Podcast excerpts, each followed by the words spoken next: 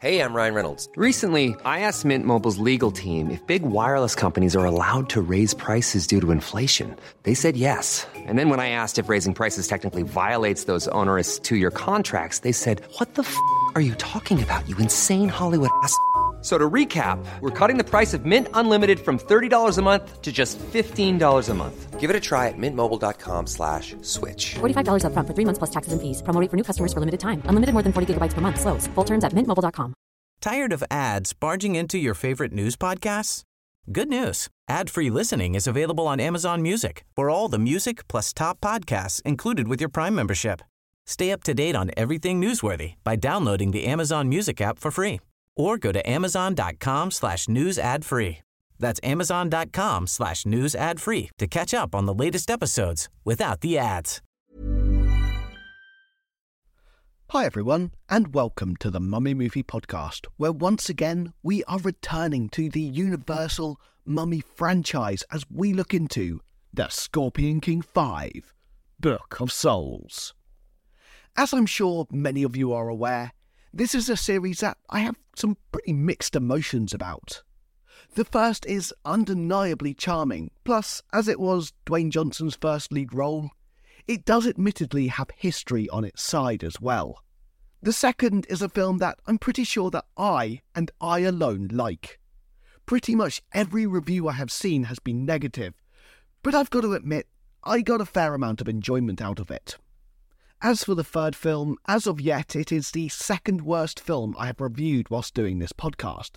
Though once again, I know quite a few people who feel a little bit differently about this and actually quite enjoyed it. The fourth one, on a technical level, is not a good film. But honestly, who cares? It was self aware and a lot of fun. In my opinion, this is the most enjoyable one in the series, or at least so far, maybe this one will beat it, we'll see. And now we have arrived at the fifth, and as of yet, last Scorpion King film. I say as of yet because there is actually a sixth one in production. Though I will admit my early impressions of it are a bit sceptical. This is largely because, although it does have Dwayne Johnson on board as a director, which admittedly is really cool, it is also supposed to be set in the modern day, which seems like a really weird choice to me. I guess we shall just have to wait and see how it is, when and, well, admittedly, if it comes out. I will admit I'm a bit sceptical on that as well. Anyway, um, in terms of the format, we shall start with a look at the background information on the film. Then I shall assess the historical accuracy, and finally I shall review the film and then rate it out of 10. But before then, we must uphold the ancient traditions of this podcast, stretching all of the way back to the first episode. It is time for my dramatic intro. Right, you were once a king, and then after the death of your wife, you allowed your kingdom to fall apart. Then, in a battle for redemption, you became a ruler in Japan. Yes, that literally happened in the third film. However, then for some reason you forgot that fact and turned into a mercenary, searching for a magical crown as you slayed mechanical dragons and flew through the air using magnets. Now you are a simple blacksmith, trying to live a normal and peaceful life. However, the stories of your exploits are still out there, many questioning whether you are a legend or simply a myth. And so, it is only a matter of time before adventure comes knocking on your door once again. A mighty and evil warrior is sweeping across Egypt using a magical sword which makes him unstoppable. It is up to you and your companions to put an end to his reign of terror. But to do so, you will need to find the one thing that can rob him of his power. You will need to search for the Book of Souls.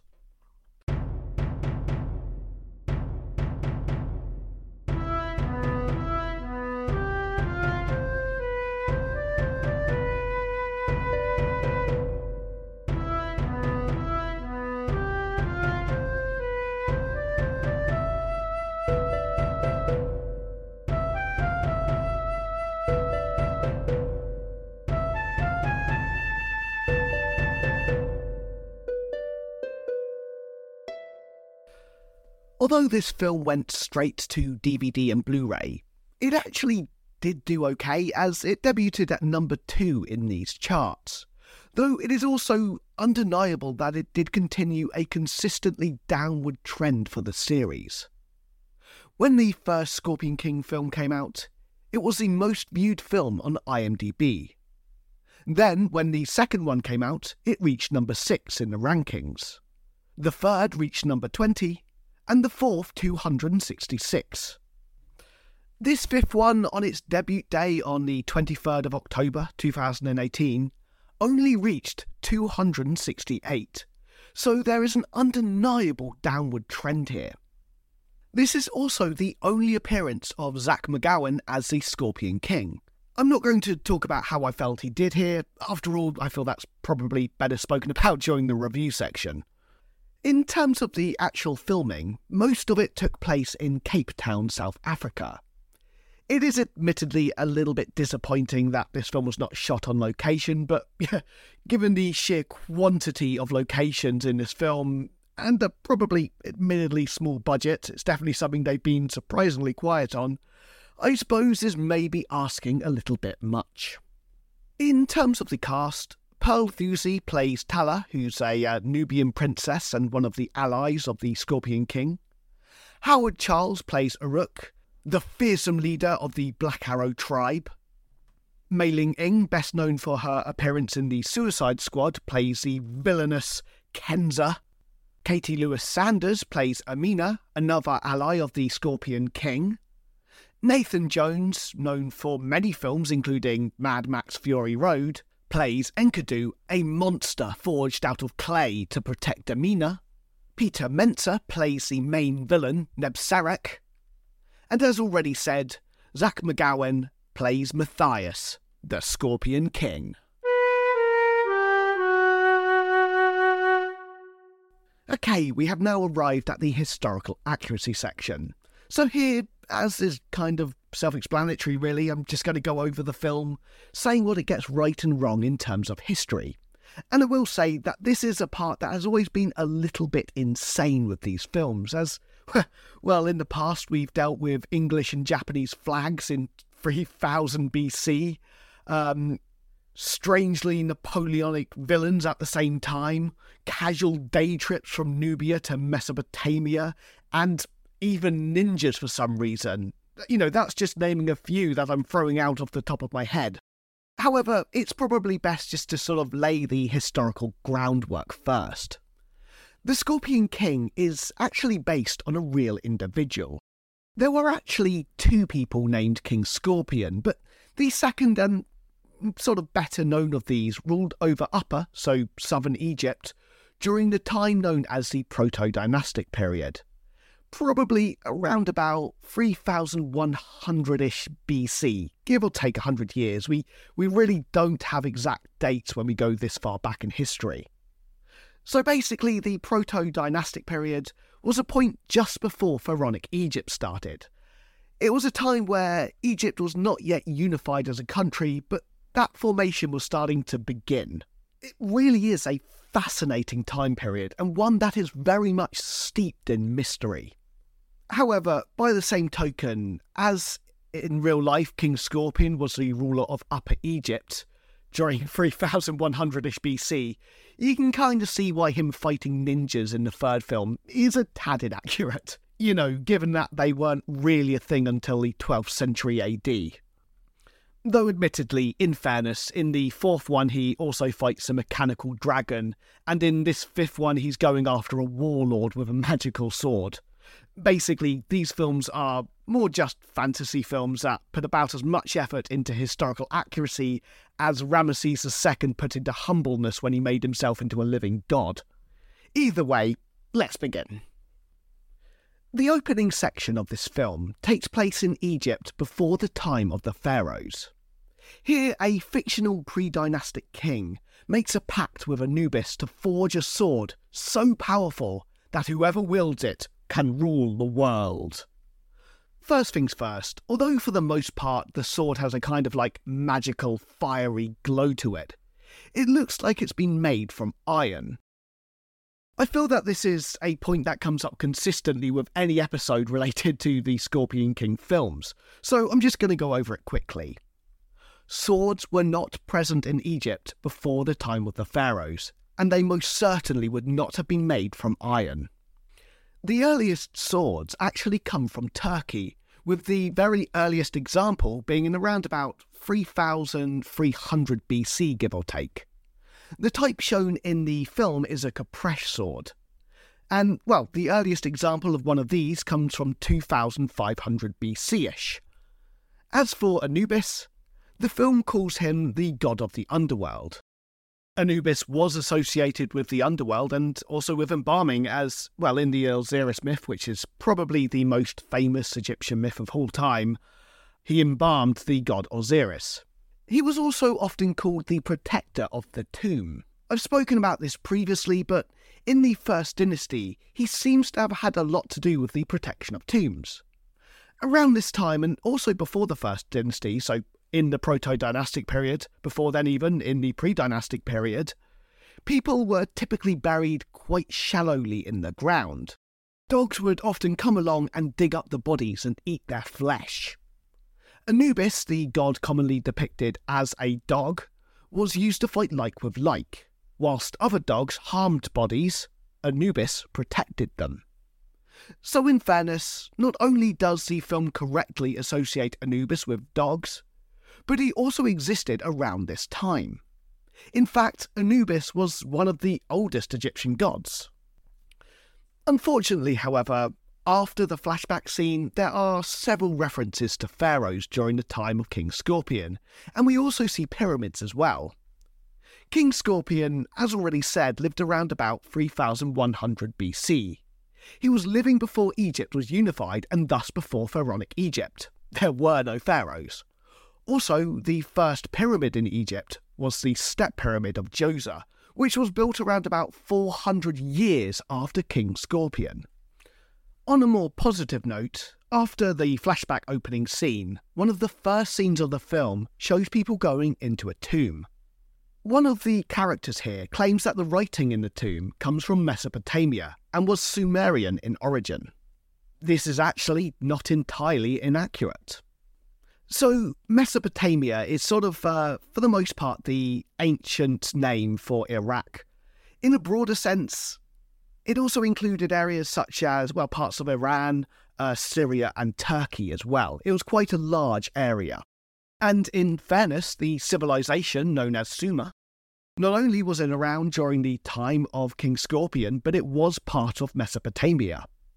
Further, one really interesting fact is that Egypt and Sumer seem to have invented writing around about the same time, in roughly about 3200 BC. Anyway, moving on. On the downside, we see people riding horses. I've spoken about this before, but essentially, horses did not arrive in Egypt until a time period known as the Second Intermediate Period, probably around about 1700 or 1600 BC. So, you know, we're talking well over a thousand years after the reign of King Scorpion. At this point, riding them was at best rare, and they were typically used with chariots. At one point, we see a wheeled cart.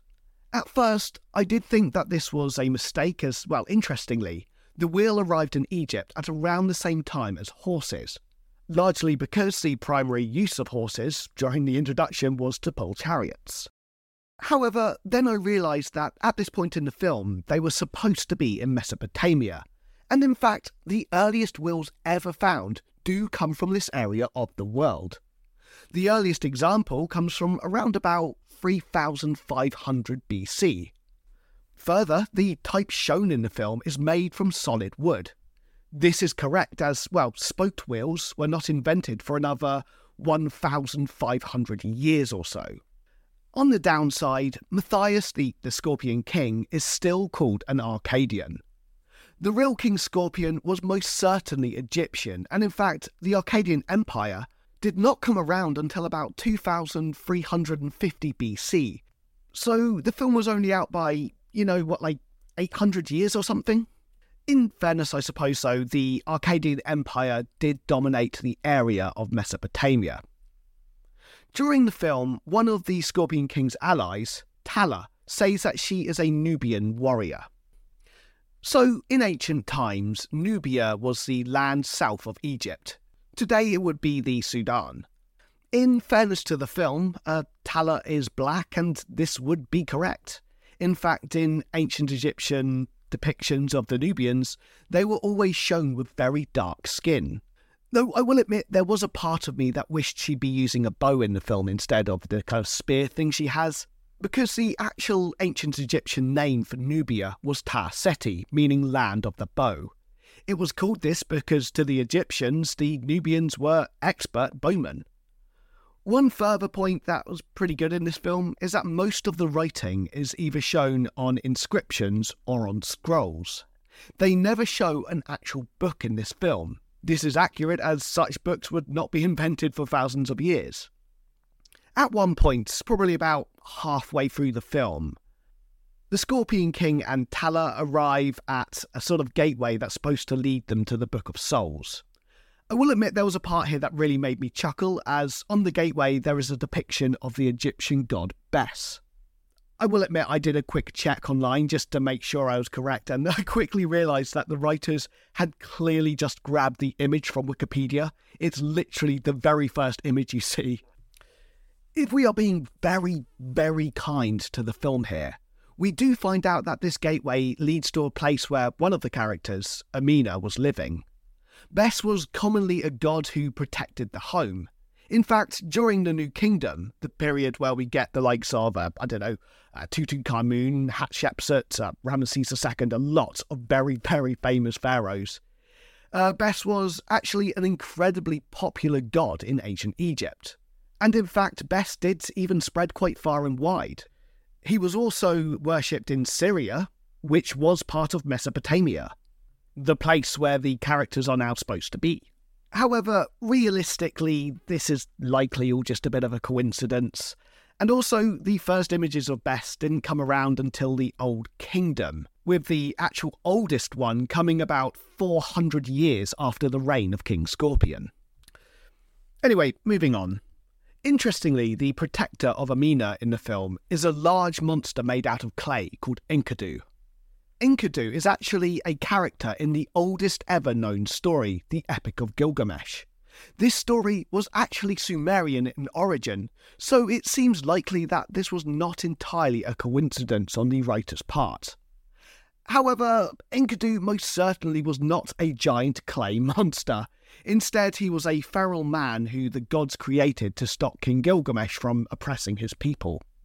In the Epic of Gilgamesh, Gilgamesh actually ends up befriending Enkidu, and they go on many adventures together until Enkidu is sentenced to death by the gods. I will just quickly say the Epic of Gilgamesh really is a fascinating read and one that's easily found online and also relatively cheaply in book form for those who would rather read it that way. I, I know I personally would. I actually have a copy on my shelf right now. It really is a fascinating tale and one that's, well, obviously quite historically important. It even involves the earliest known sort of world flood myth as well. The final point I would like to talk about is that, well, interestingly, Enkidu is not the only character to have a kind of sort of Sumerian inspired name. One of the characters who's the chief of the Black Arrow tribe in the film is called Uruk. Uruk was actually the name of a Sumerian city which was founded in about 5000 BC, very, very roughly. Today, the ruins of Uruk can be found in Iraq, and in fact, there is even a very plausible argument that Uruk gave Iraq its name. Uruk, Iraq. It's not hard to see the similarity there. Though I will admit it took me a depressingly long time to spot that. Interestingly, in the Epic of Gilgamesh, Gilgamesh was the king of Uruk. So fair enough, it's strange that they have a person named after a city here, but the Sumerian influence is still very clear. Overall, although this film, unsurprisingly, is pretty horrendous when it comes to historical accuracy, it is still better than any of the other Scorpion King films. There are no English or Japanese flags in this one. There are no afternoon trips from Nubia all the way to Mesopotamia. Uh, no strange Napoleonic villains, no tea drinking or interactions with Japan. Instead, there are some parts which even have hints of accuracy, even if in part they are largely incidental. Anubis, for instance, would have been a god at this time, and he would have been associated with dogs and the afterlife as the film shows. Also, although there were no wills in Egypt at this time, they would have been around in Mesopotamia, and the types shown in the film are the solid spokeless type that would have been used. However, on the downside, there are quite a few issues as well. I mean, I haven't even spoken about all of the costumes and weapons in the film. Pretty much all of these are completely wrong, to be honest. Also, we have people riding on the back of horses, which would not have been a thing, especially with such modern looking saddles. We have images of Bes in Mesopotamia about, what, like 400 years before he even existed, or at least we have any evidence of him existing. And the Scorpion King is still called an Akkadian in this film. Not only would he have actually been Egyptian, but the Akkadian Empire would not have existed for about another 800 years.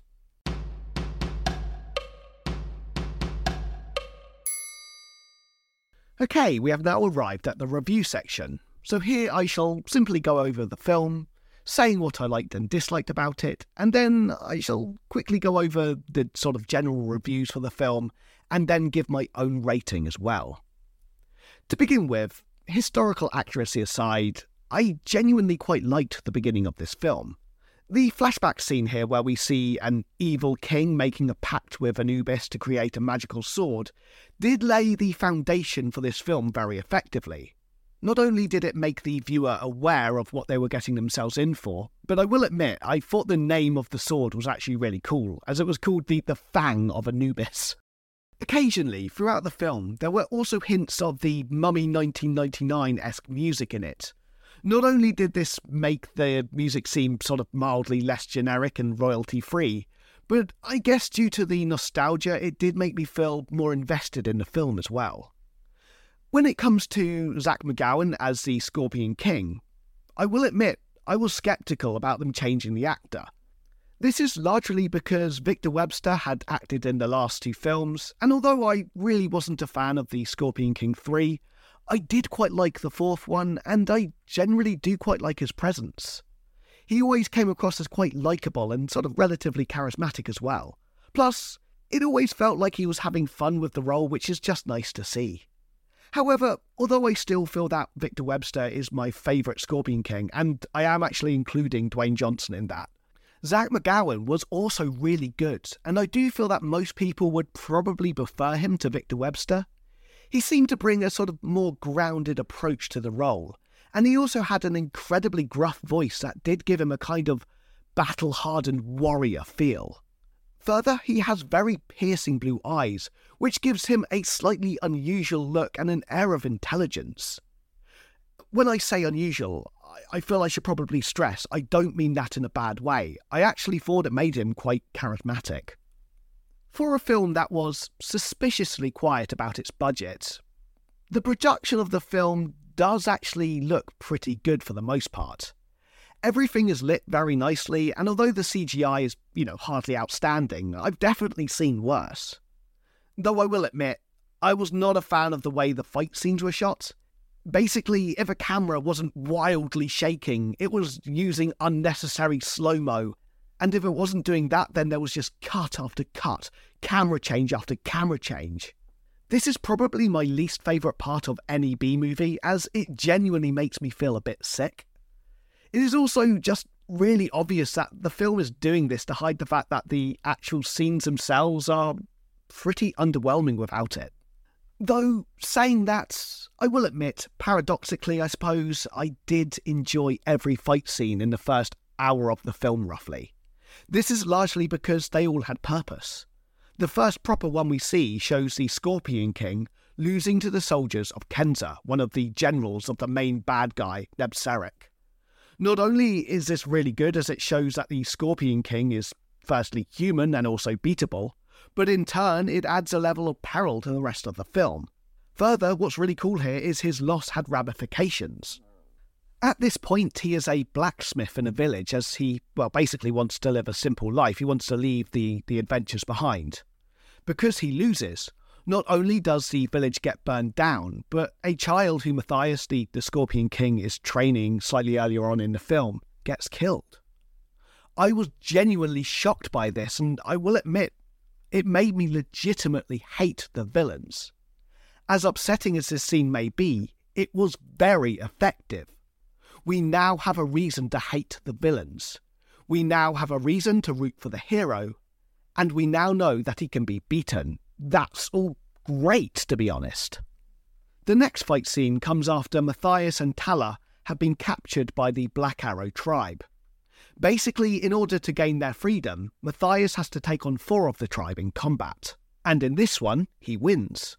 Not only does this gain him an ally as he shows mercy to his opponents by not killing them, but at this point in the film, he has lost one fight and been captured twice. Mathayus was hardly looking like a formidable warrior, and so this scene was needed to remind the viewer that he is indeed a mighty warrior and a skilled fighter. So once again, we have a fight scene that serves multiple purposes. Further, although this film is admittedly selective with what it remembers from the former films, there are some callbacks. For a start, Tala is supposed to be the daughter of Balthazar, who was played by Michael Clarke Duncan in the first film.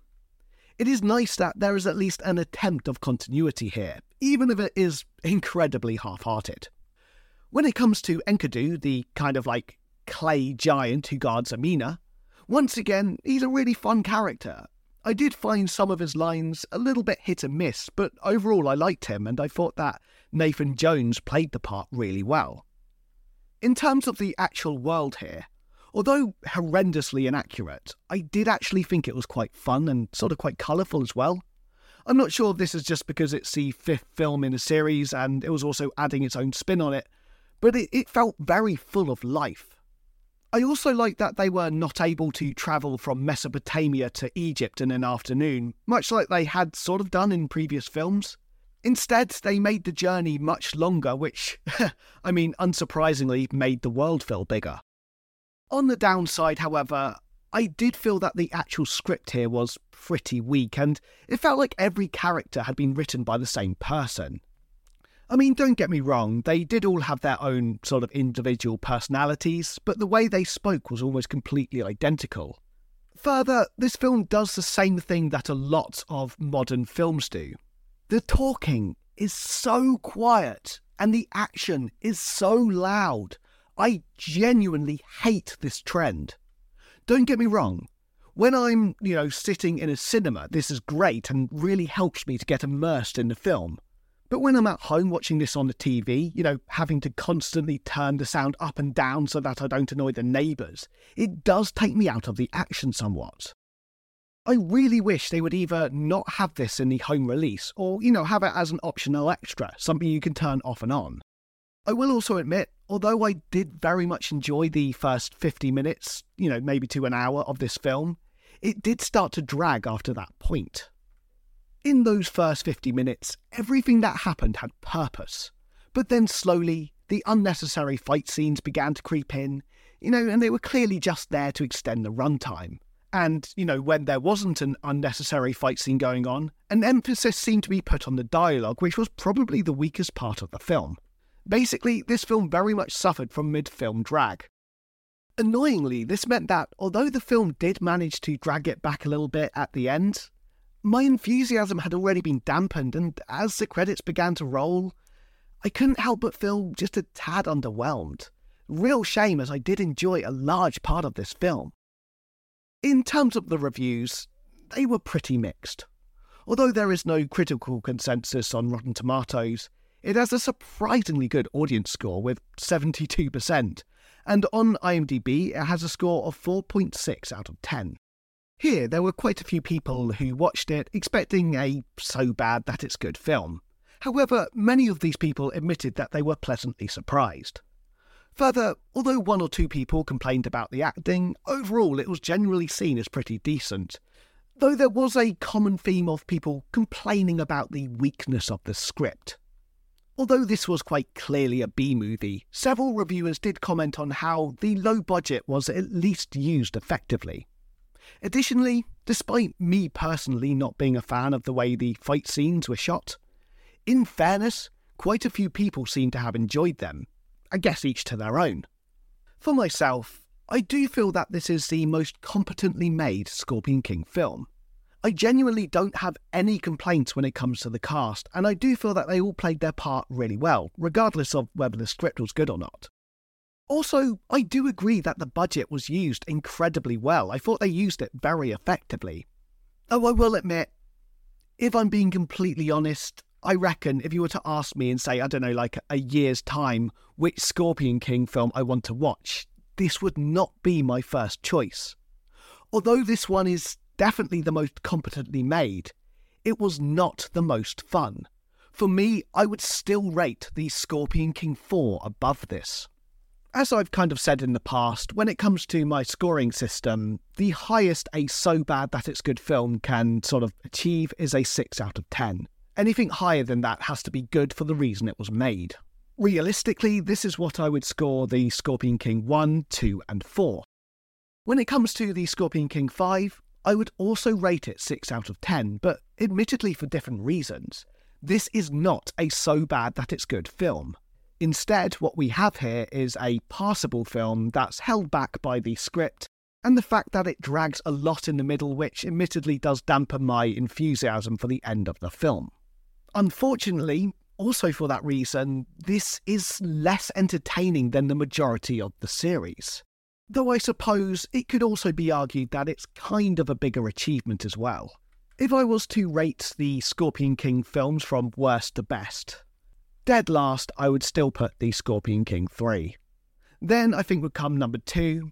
After that, the original Scorpion King with Dwayne Johnson. I think we would then arrive at this fifth one, so technically the fifth one is the second best Scorpion King film in my opinion.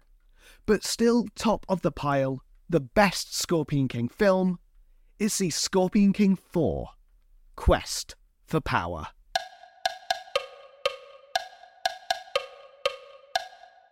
Thank you very much for listening. I certainly hope you have enjoyed this episode. And if you have, why not consider liking, subscribing, leaving a comment? And join me next Monday for a special Christmas episode. For this, I recently put up a poll on my Instagram page to see what film I should cover. The options were between Frankenstein versus The Mummy from 2015 and Joseph, King of Dreams from the year 2000. Unexpectedly, these films actually tied dead on 50 50. So I feel, although I'm not going to be covering them both on Christmas Day, it's fair to say I do need to do them both at some point. Therefore, for Christmas, I am going to do Frankenstein versus the Mummy. And then on New Year's Day, I shall cover Joseph, King of Dreams. I hope you all have a really good week. If you are celebrating, I hope you have an amazing Christmas. And see you then.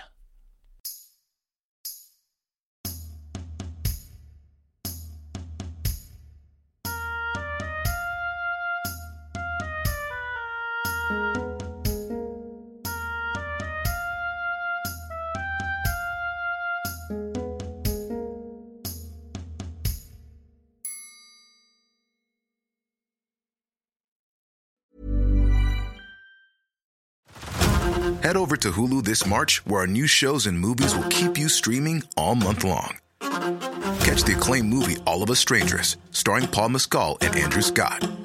Stream the new Hulu original limited series We Were the Lucky Ones with Joey King and Logan Lerman. And don't forget about Grey's Anatomy. Every Grey's episode ever is now streaming on Hulu. So, what are you waiting for? Go stream something new on Hulu. Tired of ads barging into your favorite news podcasts?